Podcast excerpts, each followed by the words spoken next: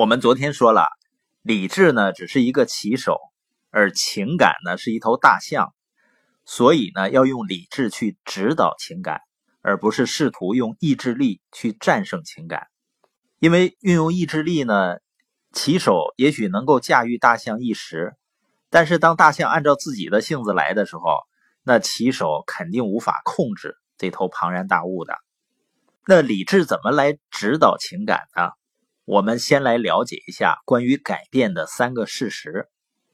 心理学家呢，经过大量的测试，他就要搞清楚呢，电影院里不同的人在不同的情况之下，什么时候会吃掉更多的爆米花，是不是跟口味有关系啊？还是跟电影的情节有关系啊？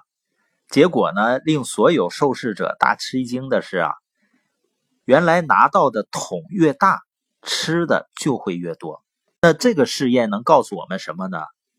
就是令改变很困难的，看似是人的问题，实际呢是情境的问题。当然呢，我们了解这个理论呢，不是为了自己的现状去多了一个借口。你说，你看我就是因为环境不行吧？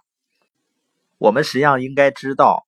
了解了这个理论以后呢，我们就要给自己去创造更好的环境，因为人和动物最大的区别就是人可以选择的。这个情境呢，也可以让我们联想起来，比如说广场舞，你会发现呢，如果有那样的一个氛围，那样的一个情境呢，人们去跳舞、去锻炼就更容易坚持，比一个人肯定容易坚持的多。包括我们的社群。来听播音，实际上也是营造一个环境。那更容易让人发生巨大改变的呢？是，比如类似于研讨会，有相同理念、相似想法的人聚到一起，它会产生一种共振效应。所以第一个实验呢，告诉我们，情境的变化会使改变呢更容易发生。还有一个案例呢，是一家大型制造企业的高管。他呢，为了提醒董事会成员，公司存在着严重的浪费，因为之前呢提了很多次，但是大家都不重视，所以呢，他这一次会议啊，特意收集了四百二十四种不同的工作手套，并且呢标上采购价格，这些价格呢也不一样。然后呢，他把这些手套堆在高管会议室的办公桌上，那这些高管看到公司竟然会购买如此。多类型甚至同一类型价格不同的工作手套，立刻就感到浪费的严重性了。于是呢，就下定决心开展节约行动。那之前也提到过，为什么没有用呢？这个事情告诉我们啊，看似是懒于改变，实际呢是缺乏动力，就是认识不足嘛，缺乏动力。那第三个例子呢？大家都知道，美国人普遍都是比较肥胖。那美国政府呢，就号召大家吃健康食品，甚至呢专门印发了饮食金字塔。但是效果呢很少。